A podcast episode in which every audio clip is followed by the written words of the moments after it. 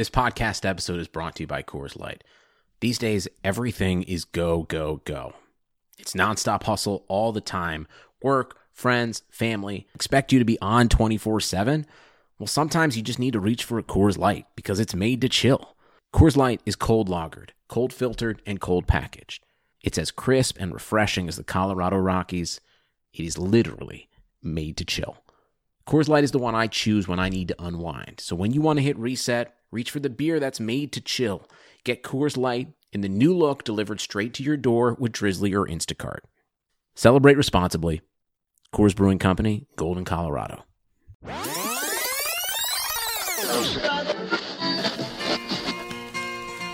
got a spirit, talking proud, talking proud. Listen up and hear it, talking proud, talking proud. The good life that we share with nice people who care.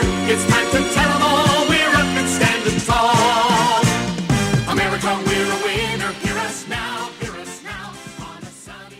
All right, podcast fans, what's going on? How you doing? Episode 219, Talking Buffalo podcast. Thank you to everyone out there, as always, for continuing to listen, download, support the podcast. It really means a lot to me.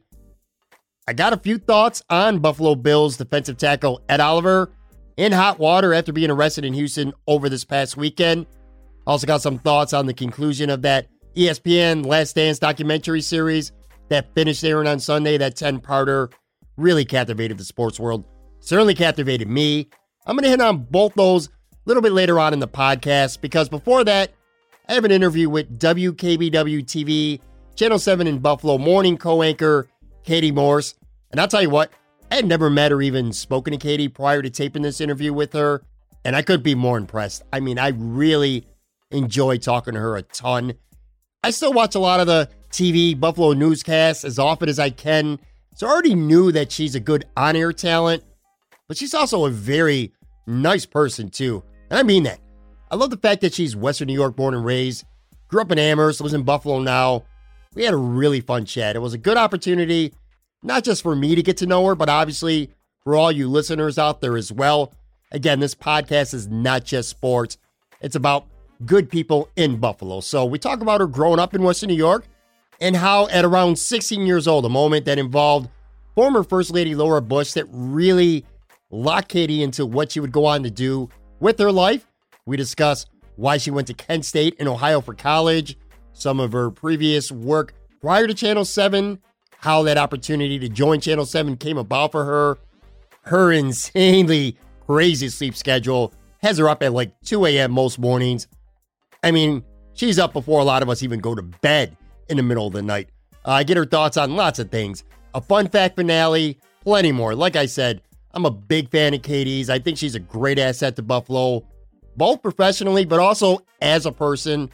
So, like I said, I have a few brief sports ramblings following the interview to hit on later on. But first up, here it is my chat with WKBW morning co anchor, the lovely Katie Morse.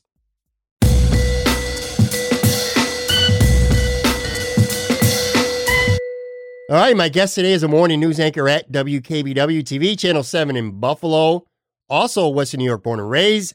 Talking about Katie Morse. What's going on, Katie? How you doing?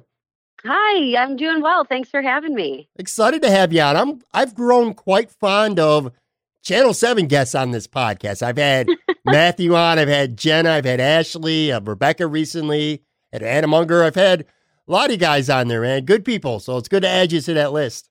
It is. Yeah, they're a great crew. I'm lucky to be there, lucky to be working with them for sure. All right, so here's the format. I'm kind of sticking to the script of what I usually do when I have somebody on, especially from the news media, and that's giving fans an opportunity to know more about yourself, your life, and your career, as opposed to just talking about your job. Now, certainly we're going to talk about that.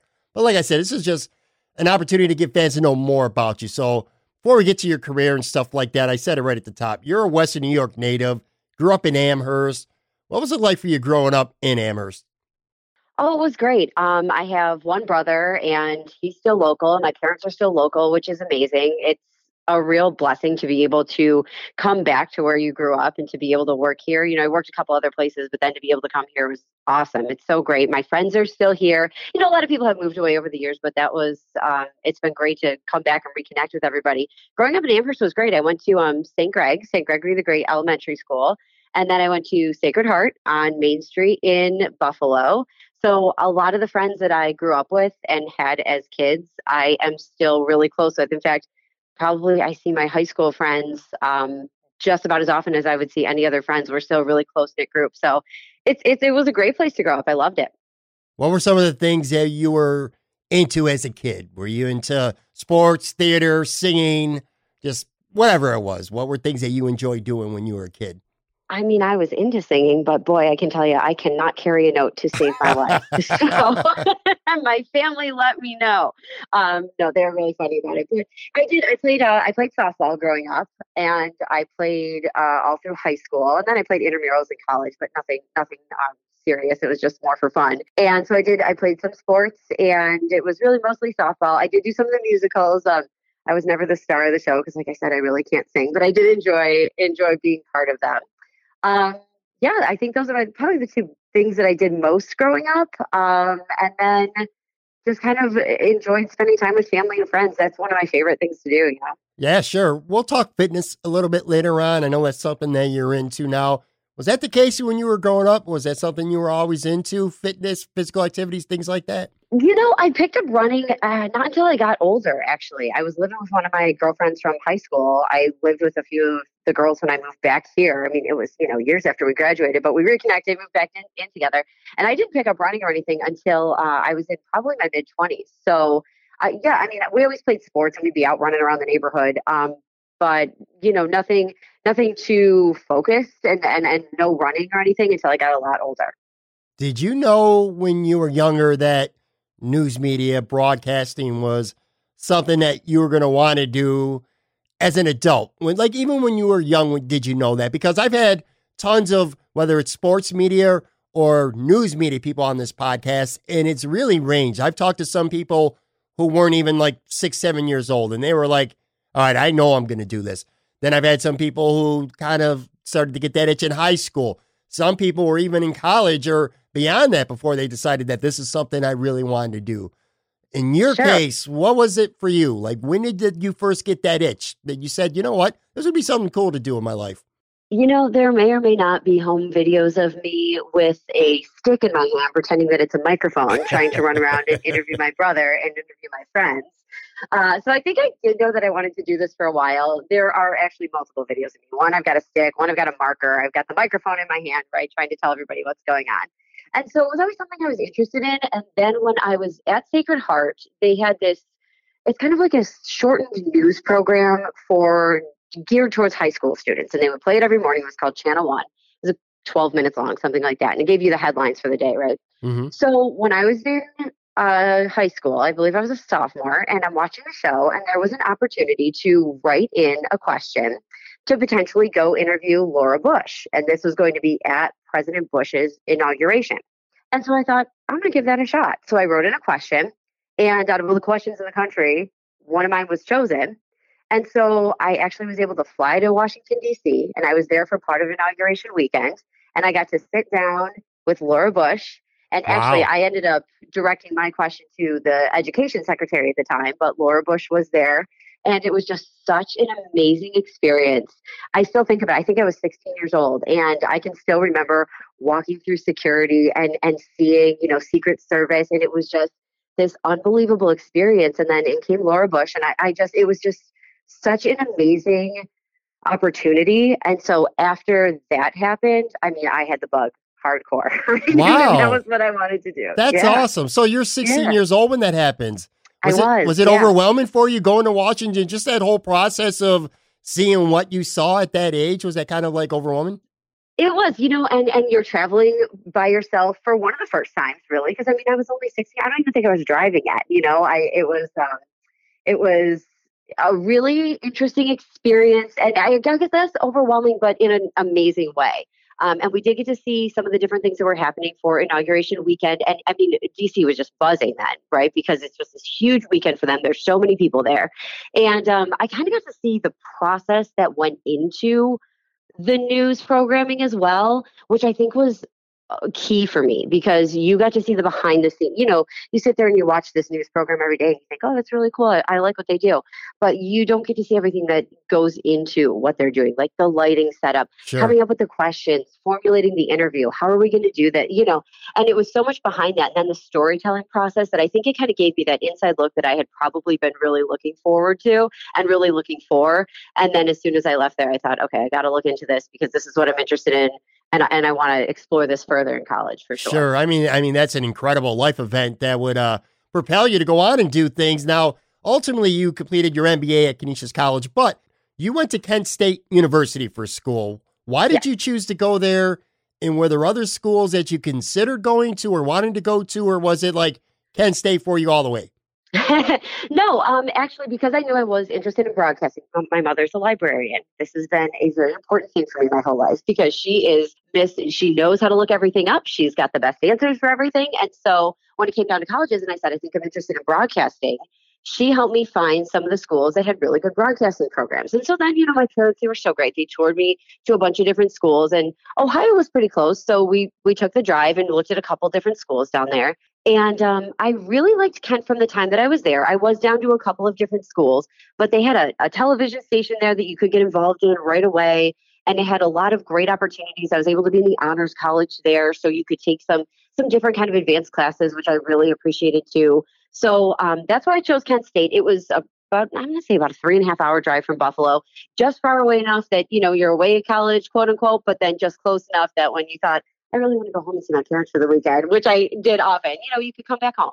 So it was great. I uh, Ohio, I can't say enough nice things about Ohio. Honestly, it's so similar actually where I was uh, to the people in Buffalo, just their attitudes, their personality. Everybody's friendly. Everybody wants to help you. And it was always nice. I always felt at home there as well. I, it's going to drive me absolutely insane because I've had somebody from the Buffalo media on this podcast before who also went to Kent State. I'm going to have to go back and find it. I know there's someone, and then I'll have to DM and let you know. So, actually, Katie Morris, you're not the only Buffalo media person that went to school at Kent State, but I got to find out who it is. It's going to drive me nuts. I mean, I, I do know another person who went to Kent State who worked in Buffalo media for a while, but she's not here anymore. So, who is it? Caitlin Leonti. Okay, that's not who I'm thinking of. Yeah. It was definitely somebody else. Now look at there's so many Kent Staters. what what ultimately led you going back to Canisius? Well, so I um, I graduated from Kent State and I got my first job. I worked in the North Country in New York, so I was probably six six and a half hours from here, up in Potsdam. I started as a bureau reporter, forward station in Syracuse, but I was in this bureau and I covered a big coverage area up there. So I worked there for a while, and then I moved to Syracuse and I worked there for a while. And then when the Time Warner station I was working for at the time started a station in Buffalo, I was able to move to Buffalo and help them launch that station, which was another amazing opportunity.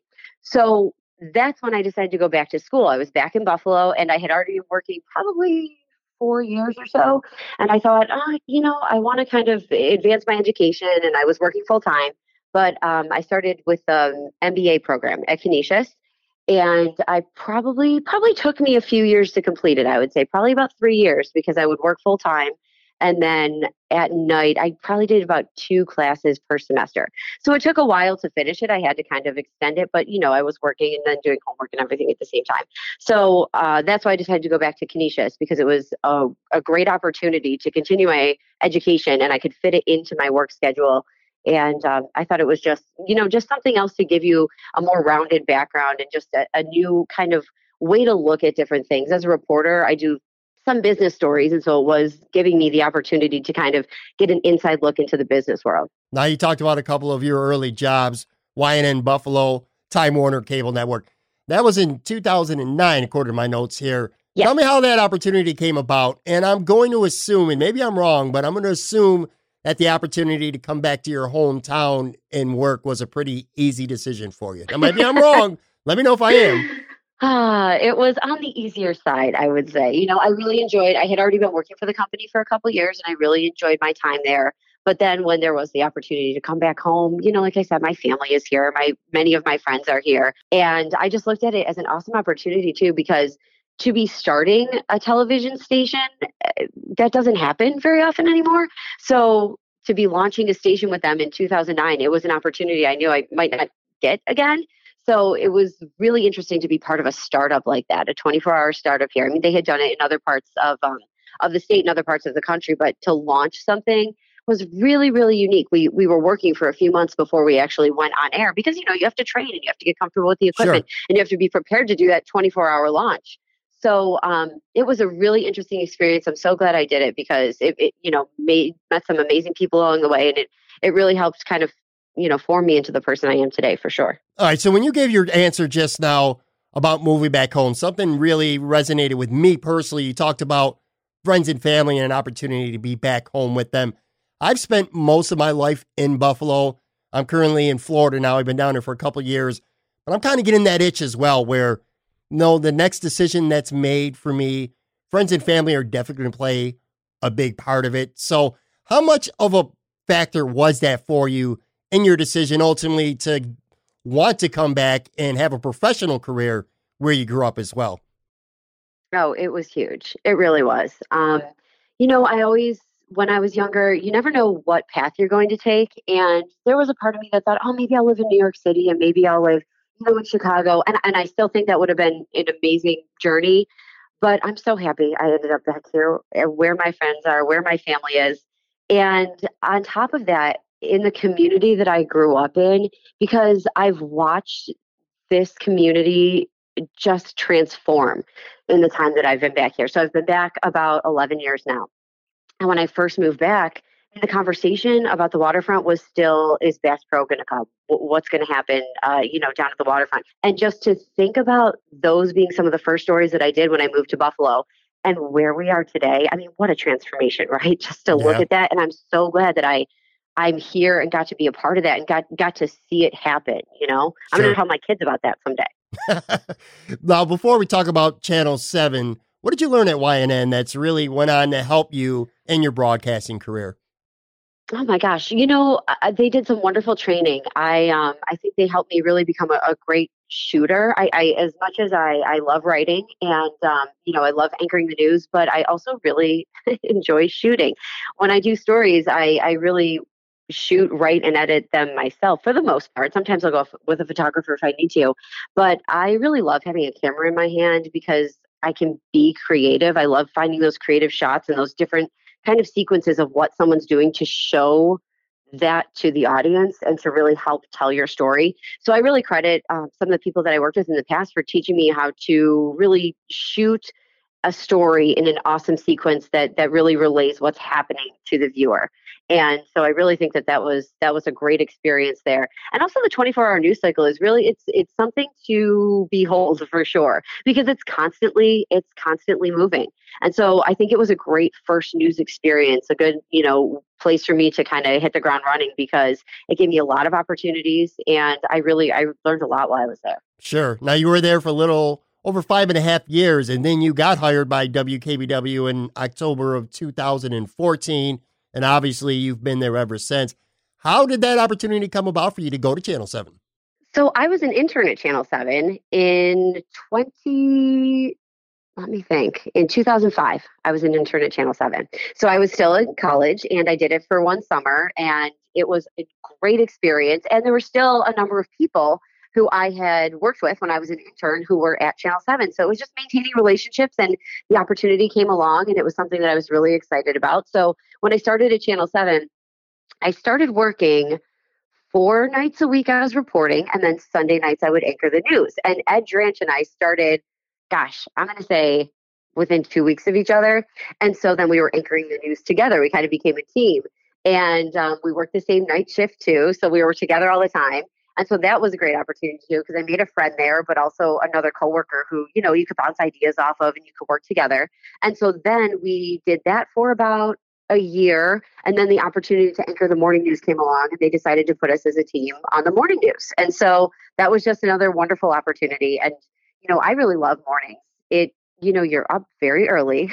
we call them mornings. Some might call them nights. I was going to ask you that. That's where I was going next, Katie, because I'm Yeah. like, I am absolutely fascinated by the schedule that people that do morning news have, whether it's on TV like yourself. I've had Melissa on on Channel 2 before and talked to her about the same thing, or Jeremy and Howard Simon, who do the WGR Sports Talk Radio. They're on the air at six o'clock every morning. What's your sleep schedule like? What's what's the daily routine in your life when it comes to getting enough rest? Oh gosh. Okay, so I probably try to go to sleep between 7 and 8 p.m. because I am into the office by 3 most days. And we go on air at 4:30. Mhm. So eh, probably like 7 to 8 I go to bed. We've got blackout curtains. I say goodnight to my husband and I you know, I go and uh try to knock out for a few hours. But yeah, so that's that's um the schedule. I'm I sleep in the evenings really when you know other people but you know what everybody who is friends with me is kind of used to it now like they'll all say goodnight to me around six or seven or if they know they need to get a hold of me they'll text me by then and then i, I go to sleep and get up usually around uh, like two or so because i'm into the office by three we're on air at 4.30 so Wow. you're ready to go How much of a process was that for you? How long did it take to get used to your body having that type of sleep schedule where you're basically sleeping at night? Like right now, we're taping this Right. In the late morning, this interview to air. And for me, this is kind of early morning. For you, you've been up for many hours now. Yes. Yeah. Um, you know, my body, I would say, is used to it now. And I do try to take a nap too, because I just think that that probably helps most days. But yeah, I, I think your body kind of gets used to it. I mean, there's probably a part of you that will never get used to it, right? Because we're used to the circadian rhythm and, you know, we want to sleep when it's dark. But um, kind of, I'm one of those people that when my feet hit the floor, I'm awake.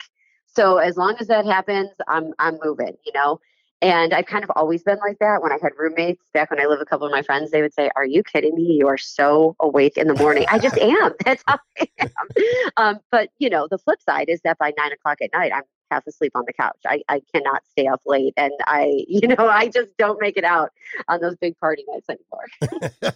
What would you consider like your favorite and your least favorite parts about being a morning anchor? Because I'm sure there's some days where it's like, this isn't the greatest thing I've ever done in my life. You know, it goes both ways with any job. So, what's your favorite and least favorite things about it?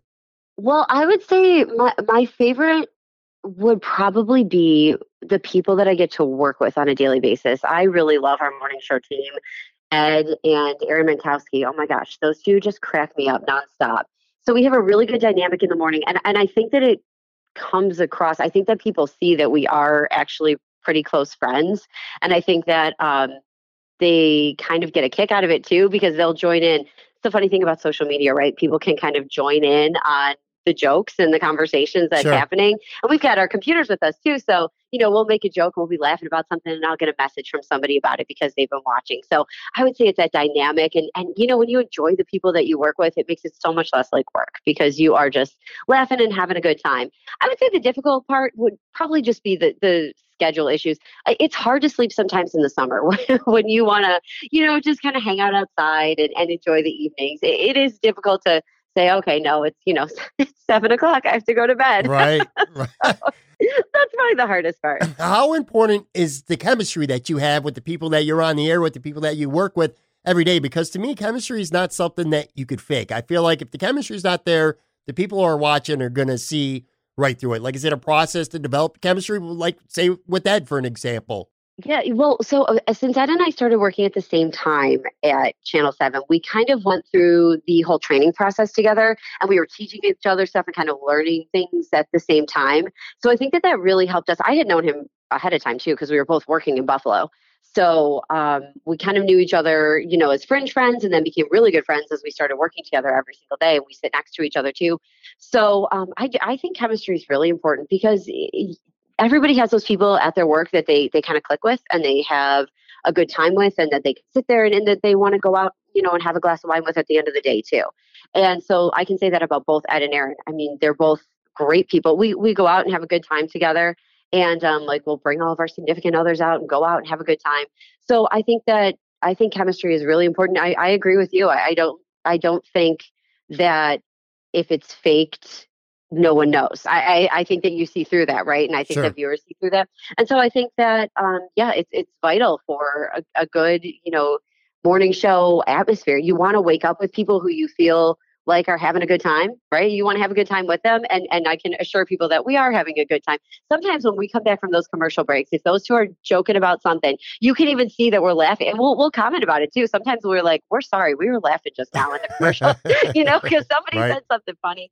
But yeah, they're, they're a great team for sure. Now, obviously, we have to spend a couple minutes here talking about COVID 19, how it's just, Yeah. it's affect everybody's been affected, obviously, from the pandemic in some way, shape, or form, Yeah. whether it's physically, emotionally, your job, just the way life goes on for you right now. What's been the effect for you as a anchor and as a reporter? Because obviously, you're not in the studio, a full studio, the way it's always been for you. Like, what have been the biggest adjustments for you getting set up and working in the manner that you have to work at for right now, anyway? Well, the biggest adjustments work wise have been not seeing everybody on a day to day basis anymore. So we are keeping one morning anchor in at a time. So Ed and I are flipping off every other day. I'm working from home and then he's working from home. So that's another adjustment is that I've got my, you know, work from home set up here. And, you know, technology has been amazing. We are able to get a signal. I'm, you know, I sit in my living room and then you know, we can broadcast from here and I've got a microphone plugs into my phone and, you know, we've got the lighting all set up. I would say it, it the hardest part as far as the show goes is that you're kind of dealing with a little bit of a delay. So you're tossing to each other and, uh, you know, you just, it's not like I'm there nudging him on the arm like I usually am, right? Because he's right next to me. So I would say that's the biggest challenge work wise. And then I've been out in the field just a little recently. And, you know, you're social distancing, you're taking every precaution while you're out in the field. And it's an unusual feeling, I think, sometimes because when we are shooting a lot of the time, we're getting nice and close to the subjects that we're shooting. And, and we're, you know, we want to get those close ups. So we want to really connect with that person. But you're keeping your distance. Our, our photographers and reporters, everybody's wearing masks. They've got poles, so they're able to stay that six feet away while they're doing their interviews. And, um, you know, it's really it's changed a lot of those different dynamics. I think I I marvel at the way our station is still putting out such an incredible product because um, you know we're doing Zoom meetings in the morning instead of doing our normal morning meetings at a conference table. Everybody uses Zoom and we connect that way. And I think that uh, just the way that it's been working is is truly incredible. But it's absolutely difficult for everybody. I think that, and I think anyone, no matter what business you work in, I think you miss seeing people's faces on a day to day basis, and you miss having those moments with the people you work with. Sure, and I can't even imagine how challenging it must be to put together a newscast several times a day on a TV station. It's got to be crazy. Now, do you think, and this has nothing to do with COVID, but do you think in some ways that growing up in the town that you cover on the news for a living, that it could be a little advantageous to you because you know the communities and you know the region like the back of your hand? Do you think, does that matter? Sure. Does that matter? You know, I, I think that uh, a lot of reporters, whenever they move somewhere, will do their best to learn so much about the community. So I think that, you know, it can absolutely, a lot of it can be learned. But so much of it, when I moved back here, was, you know, let's say we need to talk to someone who's a hairstylist. Or, oh, I, I know, you know, this, or I, you know, you know these people and you grew up with them. And um, yeah, it, it's been really nice because my friends are, you know, in the positions now where sometimes I can call them and say, "Hey, can I interview you about X, Y, and Z?" Because they are the experts now because they've been working for so long. So you're right, and and you do see, you know, how all of the communities work together, and you kind of, you know, the political structure, you know, all of the, you know, you know, sports teams. you know, you grew up knowing. um knowing a lot about that. So yeah, I do think there's probably somewhat of a home field advantage. I'm not saying it can't be learned, you know, because someone, a lot of people move here and then it becomes their home. You know, it's Sure. just such a welcoming, wonderful place. So I think that you know that that could definitely happen to someone who wasn't you know from here initially but for me yeah coming back here was just it was great and it, it was nice and it was funny too because you know you'd hear from like your old softball coach who said oh i was watching you on the news today or like somebody you know that your parents friends are watching you so or your mom's texting you about what you're wearing that day so it's been it's a really it's so fun to be able to to work in the area that you grew up in Now, one of the things you alluded to earlier was social media. I wanted to ask you about your take on social media because, on one hand, it gives you an opportunity to connect with your audience on a more personal level. Obviously, you have a story to put out, you can get it out for the world to consume instantly. But there's also an ugly side to social media, more specifically Twitter and Facebook, where there's just trolls and mean people out there who just want to incite reactions from news media personalities, celebrities, anyone really. Uh, Like, how do you balance that? I'm sure you've encountered a couple jerks as well along the way. You know what I mean? Like, what's your take? What's your stance when it comes to social media? Are you active on it? Do you enjoy it? Yeah, well, I'm I'm very active on it for work. Um, it is definitely an incredible tool for what we do. It gives you different story ideas. It, like you said, it allows you to connect with a lot of people. I think it's been really impressive lately how people have been using it to connect, to stay uh, feeling that sense of normalcy, right? Because we're dealing with COVID 19. I do think that you have somewhat of a community feeling there, and I can appreciate that side of it. Um, and I think it's great when people can reach out to you with story ideas or with concerns. I, I love that aspect of it. I hate the mean aspect of it. It's so tough. You know, uh, everybody says, don't read the comments, right? That's what we all say to each other don't read the comments. But sometimes you can't help but read the comments. Or if you're really proud of something you did, you want to read the, the comments. And, and it only takes a couple of people to, um, you know, really put somebody down or to, to to say something that, that can really hurt feelings. And i just I, I hate to see the meanness. I try to keep it on my personal pages as, as friendly as possible you know? And i think that um you know while while we all have thick skin in this business i think you kind of develop a thick skin it can be tough when you see see stuff like that. Sure. so i don't appreciate the meanness for sure. And I, I try to kind of stay away from it when when you know if someone gets like that I, you know I just I, I mostly try to ignore. I don't engage. That's just how I, I operate, you know? Yeah, definitely. Now, you've been in Western New York pretty much all your life. You left for school, you worked away from Buffalo for a while, but you've been here most of your life. What is it about Western New York that you love the most? Oh, oh my gosh. So many things. Um I love the sense of community. I love and you know what about the sense of community is that not only does it exist in, you know, Western New York as a whole, but in all the different little communities. Sure. because I grew up in Amherst, but now we live in Buffalo, and you know we'll go down to Orchard Park, and and how great is Ellicottville? You know, there's so many different unique places here, which I just think is amazing. So I love that about it. Um, I also love three of the four seasons. you Yeah? can guess which one is not my favorite. Yes, but I really do. I I love spring. I'm sitting here talking to you, looking out the window and you know the trees are all budding on my street and it's gorgeous. And then we've got summer you know which is so wonderful with the waterfront. And uh, fall is by far my favorite. And when you're in western new york in the fall i mean to go to like fall festivals and to you know go apple picking like we get these great seasons that so many other areas don't get. Now you know i'm not a huge winter fan. I take the winter. It, is what it is and i know i grew up in buffalo. I lived in buffalo eh, you know. But when it lasts as long as it did this year i'm like okay ready? Let's get to spring. Come on. Yeah, I hear you, man. I'll tell you what, you said sense of community. That resonates with me as well because, again, being down here in Florida, I get asked this question a lot, like a comparison between Florida and Buffalo. And I always say that it's not better or worse, it's just so different. Obviously, the weather is the Yeah. biggest thing, and the water, the beaches, stuff like that. But what I miss most about Buffalo is exactly what you said that sense of community. It's legit and it's real. Down here in Florida, I'm not saying people are bad people, they're good people, but it's more like, all right, this is one big town and everyone just kind of keeps to themselves. That's not really the case in Buffalo, regardless of whether it's Amherst or Orchard Park, Hamburg, the West Side, wherever it may be. It's legit community stuff in Buffalo. And I think only Yeah. people that live in Buffalo understand what I'm what you're talking about and what I can relate to. Yeah, absolutely. You know, my my mom grew up in Riverside.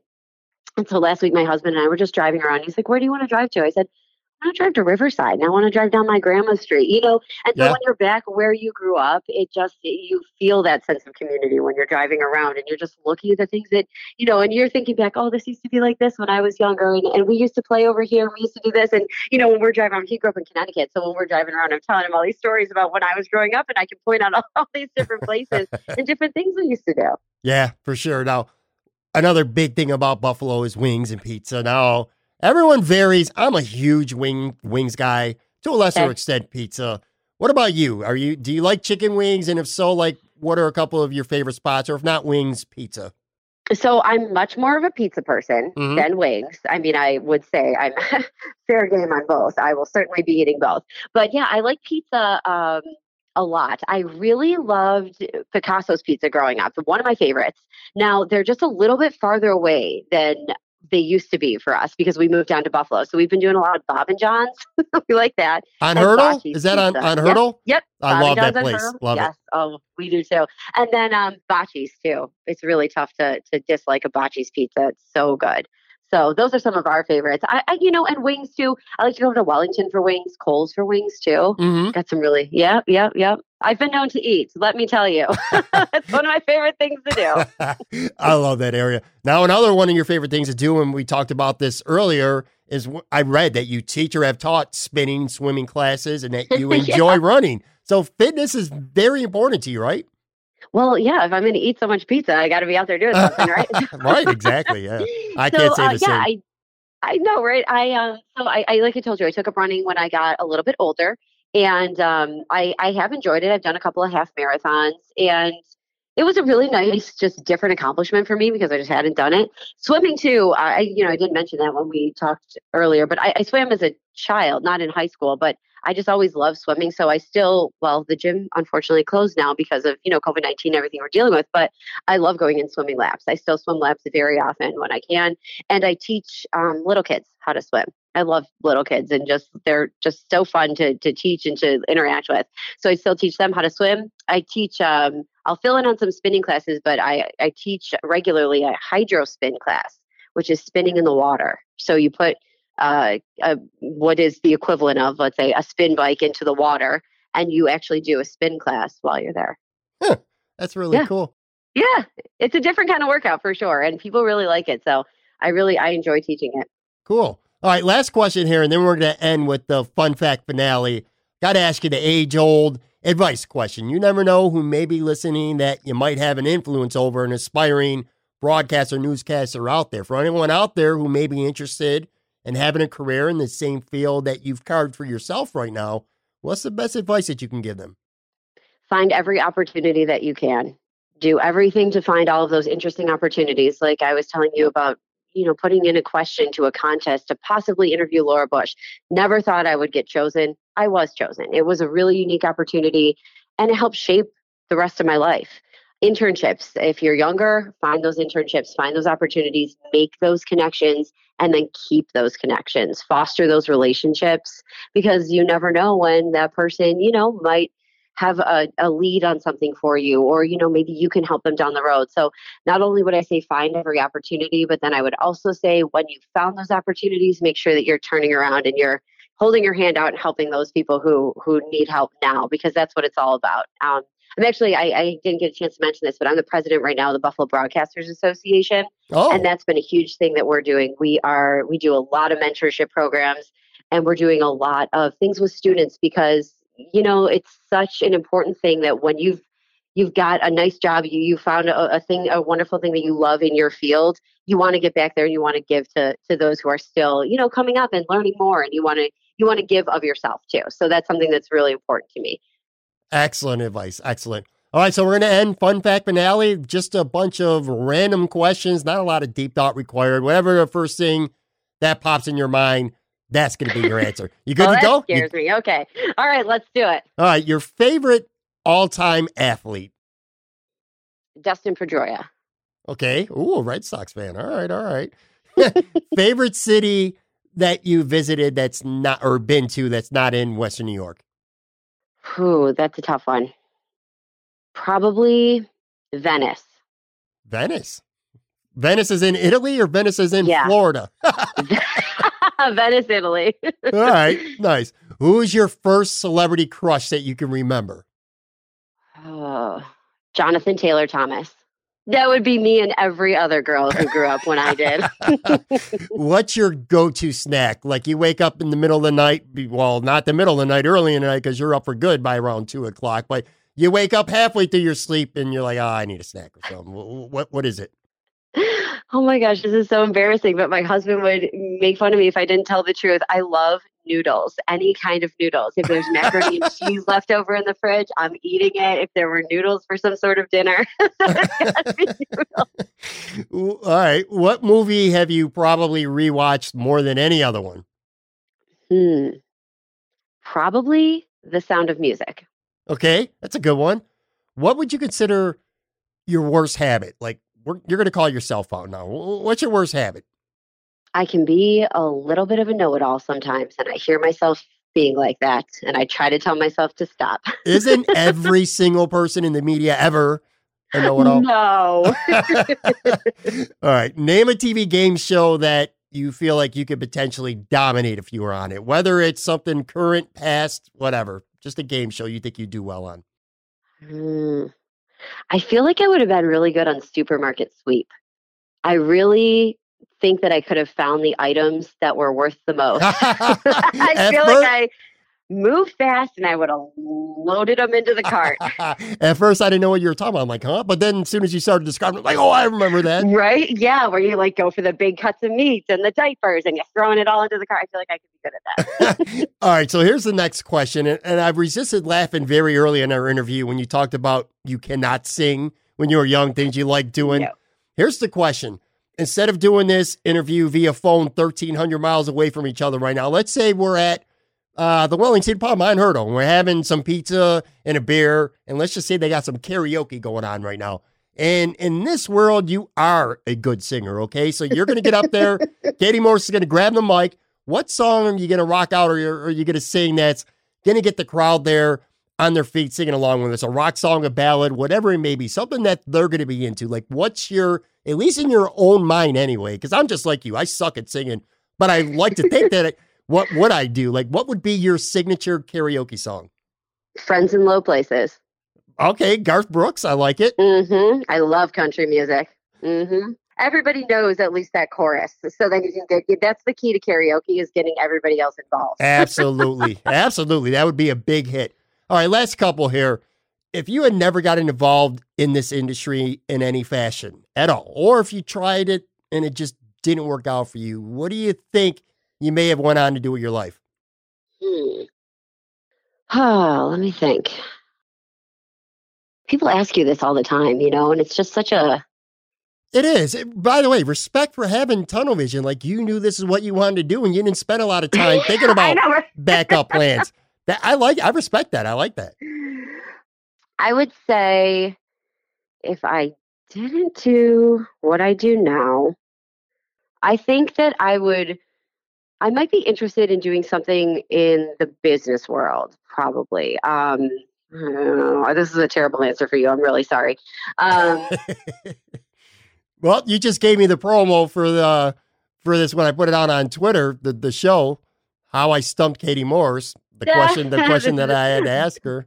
this is a terrible answer. This is true. Um, yeah, I don't know because I mean, I just always really did want to do this. I guess if I if I didn't do this, I would probably do something in the business world, maybe public relations, maybe some sort of marketing, something along those lines. And it's so similar, you know, in a, in a way to what I do now. I guess something like that, probably. All right, that's fair. Last two questions here. And you're probably like, oh my gosh, because Katie's. I don't even want to ask her another question. Taking her so long. No, no, no. All right, what's what's a fun fact about you that most people might not know? Gosh. Well, people tend to know. mm, Okay, I'll say a fun fact that people might not know is that I am Polish, and one of the few things that I can cook is I can make a mean pierogi. okay. I like Uh-huh, that. All uh-huh. right. I really am not a good cook, but I'll tell you what, I've perfected that because I've been doing it with my family over the decades. So, so I can make a mean pierogi. All right, last question here, and this one's always hard, especially if you don't know ahead of time that it's coming. But I'm going to ask you oh, anyway. Oh, great. So I want you to take three dinner guests from any era, dead or alive, celebrity, whoever, at any point, and you could have them tonight over for dinner, some some eats, maybe a couple drinks, whatever have you, a conversation. If you could have three people, anybody on earth that you want to have at your dinner table tonight, who would it be? Well, I know who one of the Julie. Uh, I'm sorry, Lucille Ball would definitely be one. Okay. She would just be a trip, I think. So I'm gonna say, I feel like I would like to do an interesting mix here. So I would like to go with Pope Francis Okay. and who would be a good third one? Oh, I love David Muir too. I think he'd be really interesting to talk to. I love this exercise. We're talking it out now. I'm talking to myself. I'm really sorry. I'm bad at this kind of stuff, I think. um, Lucille Ball, Okay. Pope Francis, Mhm. and Princess Diana. Princess Diana. That's a good group. So you I have think that that would be a really interesting to hear from all of them. it would, and Lucille Ball would keep it light because she'd be cracking you up constantly. That's what she does. Yeah. that was fun. All right, everyone, give Katie a follow on Twitter at Katie Morse News. Of course, check her out. Mornings on Channel 7. Thanks for doing this. It was a lot of fun getting to know you. Hopefully, fans got a lot out of this. And uh, you were awesome, man. Thank you so much. oh gosh, thank you so much for having me. This was a blast. I really appreciate it.